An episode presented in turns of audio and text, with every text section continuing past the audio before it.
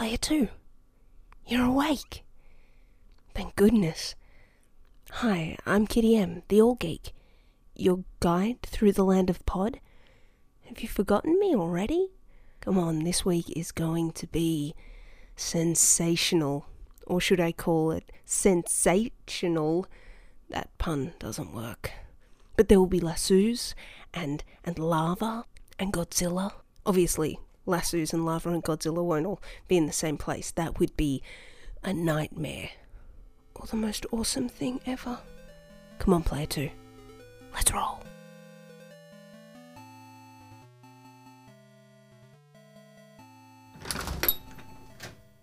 Hey, player two. Come on, sit down. Hey, player two, you like Wonder Woman? Yeah, we're not talking about that here. This is a tavern and we're going to just talk about the news of the day. Then we'll talk about Wonder Woman. I promise. Because everyone's talking about Wonder Woman. Everyone. It's everywhere. You know what was everywhere for a while there and now it seems less important? Game of Thrones. Apparently, Game of Thrones fans might have to wait two years for the television show to reveal who takes the Iron Throne. Only know that through the headline. I refuse to read the articles because they might spoil the books. Two years those TV watchers will have to wait. Do you hear that? Yeah, that's the sound of my bleeding heart playing the smallest violin in the world for them. A messy and impressive feat which pretty much sums up who I am as a person. Two years, others take you. I got to the books late and it's been like six years and I'm still waiting for winter. But in about two years, it'll also be time for that Godzilla sequel. No, not the sequel to Shin Godzilla, which is actually the best Godzilla, the derpiest sass you'll ever meet. Don't at me, it's true. Bradley Whitford is now rumoured to be joining that sequel. You know Bradley. Brad Lee Whitford, as I like to refer to him, because we don't actually know each other in real life, so it'd be weird for me not to say his full name. You know him as the angry guy in the West Wing.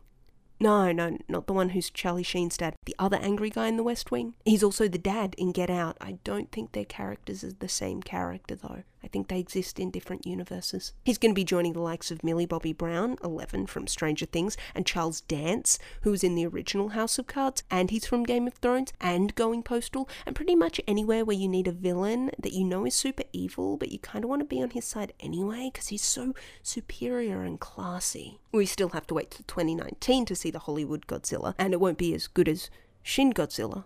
But now I'm interested in Hollywood Godzilla. I hope it screams lasers. Also, how did we miss the Absolutely Anything trailer dropping?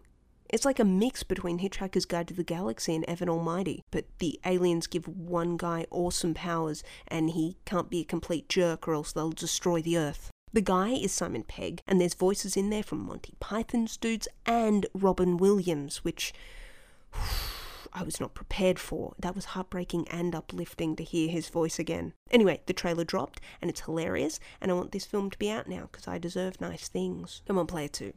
We don't have time to waste in this tavern. I've got to go somewhere and get some ropes. Also, lava will be involved at some point. I'm just warning you.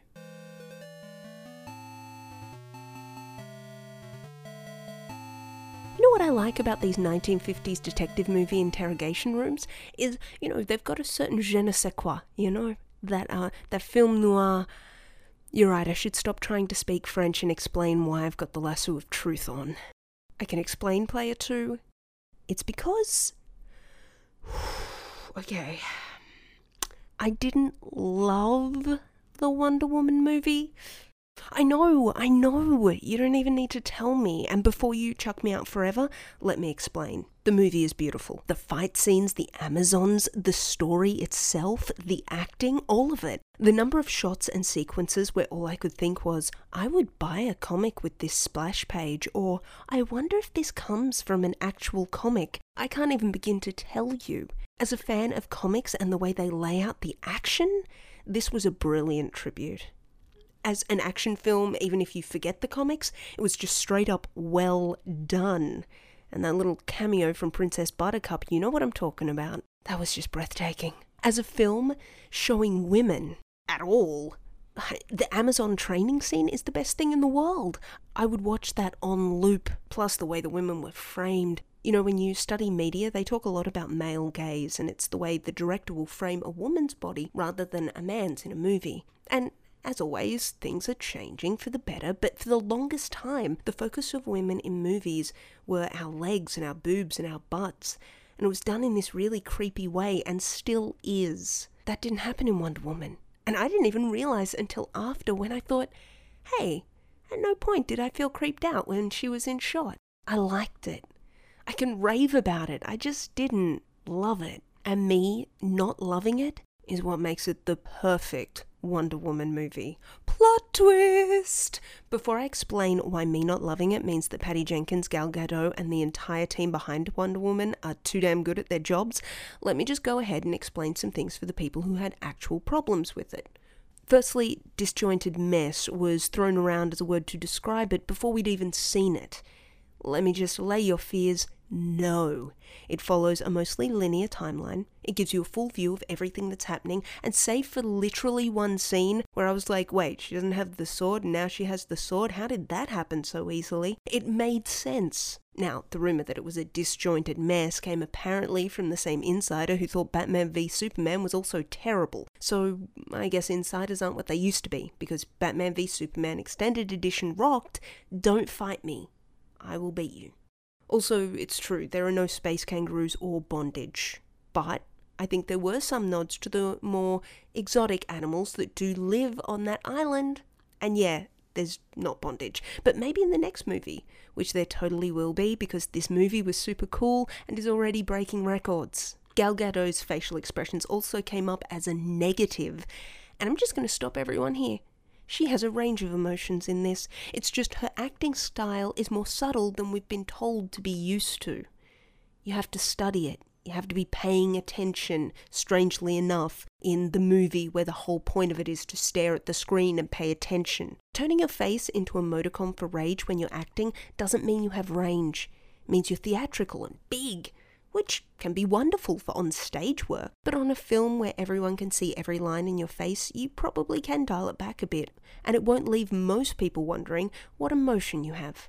Also, literally every other actor with her style of acting is applauded for doing exactly what she did. Sir Patrick Stewart, Lady Judi Dench, Sir Anthony Hopkins, Laurence Fishburne, Forest Whitaker, some of the finest you'll ever see. You ever see them change their facial expressions a lot? Yes, sometimes. But for the most part, their acting is subtle. Why? Because that's how actual faces are. God, I, I know that, and I don't even like looking at people's faces. There's also the contention that it went on too long. Well, it went for exactly as long as it needed to go for you to get this story, which actually felt like we got two stories in one. So feel free to say thank you. This idea that an entertaining movie is dependent on its length is bogus. Yeah, there's times when cutting something short would help, but if a film is made well, it's drawn you into the world, and so extra time in that world with those characters is extra good, not subtracting from good. Why are you bad at nice things, maths? I feel like this needs to be taught in schools. Finally, that Steve Trevor bosses Wonder Woman around too much, even though she's totally stronger than him, and why is she the only not dude in this whole thing? literally her experiences in this aspect of the movie is the truest thing in a superhero movie or any movie since Joker said, I'm not a monster, I'm just ahead of the curve. If you're frustrated by the way Steve manhandles her out of a room or talks over her, or the ratio of her as the one example of women to all the many dudes, consider for a moment that if you are a dude, this frustration that you feel it might offer a window into literally every day that women walk around. Really, guys. And if you only focus on the fact she's surrounded by men, perhaps you miss the juxtapositioning between her world, where they have an excuse for only having women around because they make up 100% of the population, and the world of men, where roughly 50% of the population are forcibly made invisible and don't even have the vote yet. Rather than an oversight, could this have actually been another statement? See, Wonder Woman is a great film. It's a film I truly enjoyed. I just didn't love it because Wonder Woman isn't a character I love. I explained that last episode, but see, if there's not a character I can love or be excited by, then I just don't love a film. But don't misunderstand. This is a character flaw in me, not in Wonder Woman. A failing of mine, not those who made the movie. I say this a lot, though I'm told not to. I'm not a good person. And I don't say that as an excuse for anything terrible I say or do, like I've seen some people do. Like, if you can admit you're not a good person, that doesn't give you a free pass to not be a good person. It just means you have to try harder. It's not a matter of pride for me either. It's just who I am. It's who I've always been. Eh, deep down, I mean. I try to act like a good person. I wear my human suit and I care about those around me. Mostly. Sometimes I don't care about them at all, but I try. And I think at my core, that makes me probably not a good person. One of the ways I know this to be true is that Wonder Woman annoys me. Not because she's a woman and I suffer from internalized misogyny, though that may also be true, but because she's just like Superman with the goody two shoes forgive and look for the good in people. Ugh. Her goodness repels me. I can't see myself reflected in her. I see myself in characters like Batman. He's angry and broken and uses that rage to make the world a better place. And he does it in this messed up way, and there's a degree of selfishness in that. And I can feel that. I can see that in me. Wonder Woman with her goodness and hope and logic, no.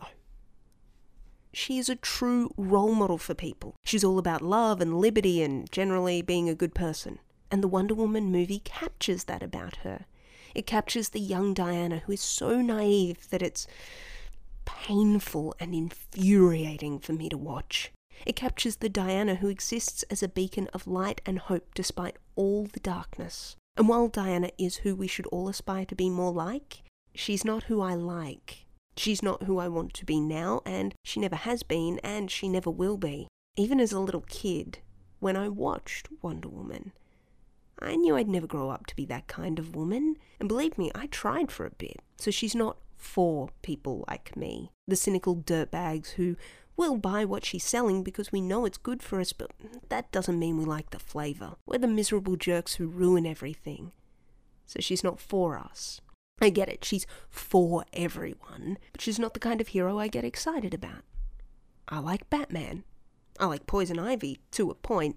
I like the gritty, questionable, broken and tainted superheroes. If this level of excellence had been brought to the storytelling of a character like Poison Ivy on the big screen, I might love that. If they apply this same treatment to Harley or, or Batwoman, yeah, the love might be there for them.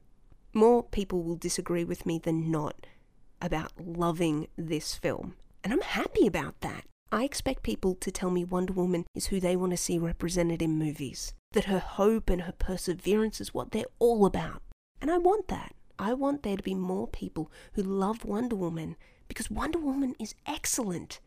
Then there be people like me who are quite frankly a little broken because we can't love pure goodness for just existing. I told you, I'm a terrible person. There's also a bit of a groundswell on Twitter to see more Wonder Woman in the Justice League film, and depending on how they do it, that could totally work for me. If DC Movies decides to ditch the Batman stuff and go with Wonder Woman, great. And let me say something to everyone who's scared and angered by that possibility. Let me just stop you before you start, because this isn't always about us. We've had our Batmans. Plural and yes, if Batman gets ditched for Wonder Woman, which probably won't happen, by the way, but if it did, yes, that would mean it would come at the expense of what I want and who I identify with, who I want to see and who I draw my strength from. But so what?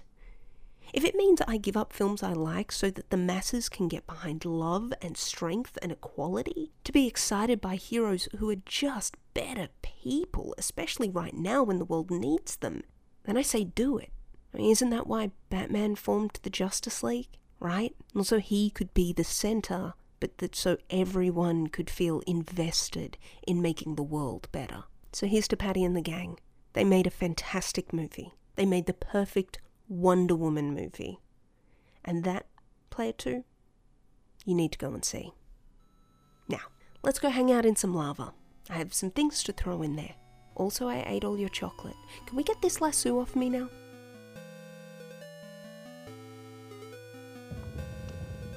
Player two, you know why we're in the lava pits, right?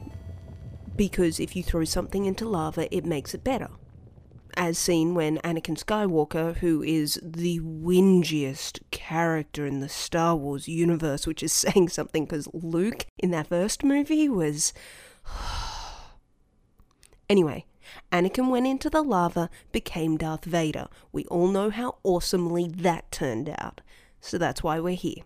Because Sense8 has been cancelled. And I don't want to use too strong a language, but what the fudge sticks, Netflix? Do not get me wrong, Netflix is the one thing I love most in the world. It brings me Designated Survivor and Stranger Things and Grace and Frankie. It has afforded me the luxury of watching films I totally should have seen at the time but didn't because sometimes kids, we date jerks who think that seeing Ryan Reynolds in Safe House is the same as cheating on them with Ryan Reynolds. I never said I made good decisions. Keyword though, there is dated past tense. You should always past tense anyone who acts like that, or preferably never tense them at all. But back to the point, which is that Netflix makes me happy and I defend it a lot of the time. It has filled the gaps anime left in my soul when I couldn't watch anime because my soul was full of holes and look, I'm being over dramatic because I clearly have no soul, but you get the point. It fills a need for me. So really Netflix? No more Sense8? Sense8, if you missed it, was about eight strangers from all over the world's different cultures, different upbringings, different everything, who one day discover they share a psychic link. And they borrow each other's skills to get out of nasty situations and ultimately save one another from terrible humans because humans are terrible and from whispers who are seeking out sense8s and getting rid of them. It's shot all over the world. You'll see characters switch from one to the other as they utilize each other's skills, as they share their experiences and emotions, as they fall in love with someone they would have otherwise never known blink and you might find yourself lost because the story is not just fast paced, it's complex, as it should be if eight people were sharing the same mental uplink. To put it simply, it's like the best group chat you've ever witnessed. And if this sounds like a trippy, Matrix esque escapade, well, then it should, because this comes from the Wachowskis and now it's been cancelled. And one day I will sit down with you and tell you more about these amazing characters, Player 2. I will talk you through the best first scenes of a TV series ever. But right now, we need to talk about why Netflix needs to rethink this idea. Firstly, season 1 was a masterpiece, and I'm working my way through season 2 only just now. And why?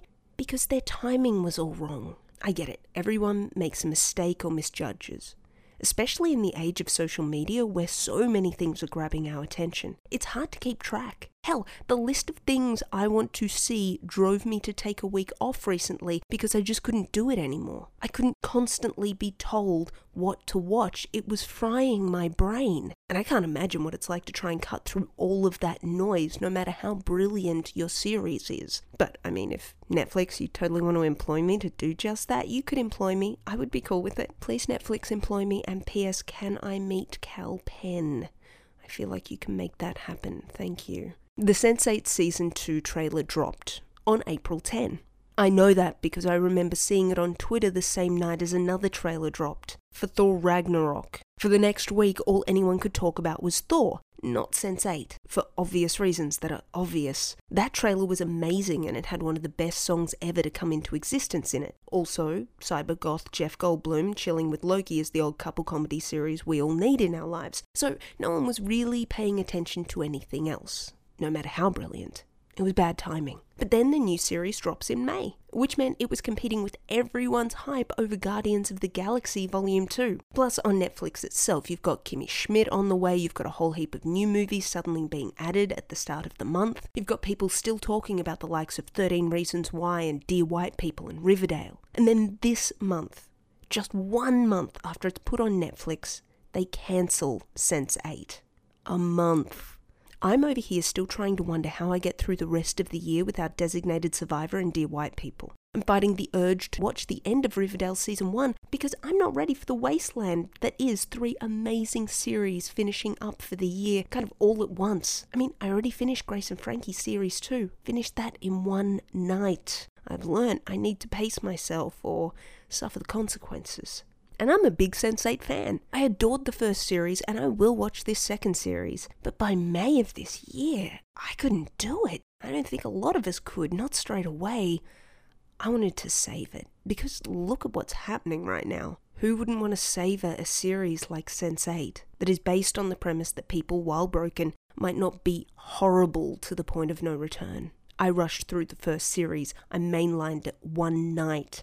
I went to work with no sleep, which I do not regret. But I wanted to enjoy the second series, knowing the characters, revisiting them. And I get that Netflix has to make money, they need success. But this series was important and well made. It was inclusive, it was about love and hope and acceptance. It was about true empathy for someone else, and it was totally kick ass as well. There was hacking of computers and shooting people and car chases and bad guys who scare the hell out of you, and just absolute carnage in the way of hand to hand combat. Also, the sex scenes were quite good. I couldn't binge the second series. Me, I am the binge queen. I disregard huge chunks of Maslow's hierarchy of needs just to gorge myself on Netflix series and movies, which, while emotionally delicious, are just supplements at best compared to the nutritional goodness of actually going outside, and also sleeping. But I didn't binge this because I thought there would definitely be a third season, and I wouldn't have to make an offering of sleep deprivation and rollercoaster emotions for them to see how good this series is. I wanted to savor it and the pressure to then binge a series becomes really real. And if you binge too much, you don't take it all in, you don't enjoy it as much. So, this kind of push to love a series and watch it and let them see we have an immediate response to it, I don't think it's healthy for Netflix either. And also to cancel it and be okay with the second series of 13 Reasons, which I do think is an important series and it hit home for me. But a second series? It was good with just one. Don't stretch it out, guys. Let it be its own perfect bubble. But no, success must equal a sequel, even if the first one was fine just the way it was. Sense8 has a real message, a real journey that needs to keep being explored. I mean, if you haven't seen this play player 2, see it. It's queer as folk mixed with Cloud Atlas and The Matrix, which is all good things you deserve in your life. I hope Netflix at least gives us a movie to give us closure for Sense8. I mean, Netflix, come on. You're the one ruining my social life right now. The least you can do is give the people I watch instead of having friends a happy ending. Or at least an ending that doesn't completely rip my heart out. So Sense8 is gone. Cancelled, by the way, at the start of Pride Month, which is an extra what are you doing? But I am glad it was around to begin with. Here's to you, Sense8. May you come back to us in movie form. Netflix, get in the lava.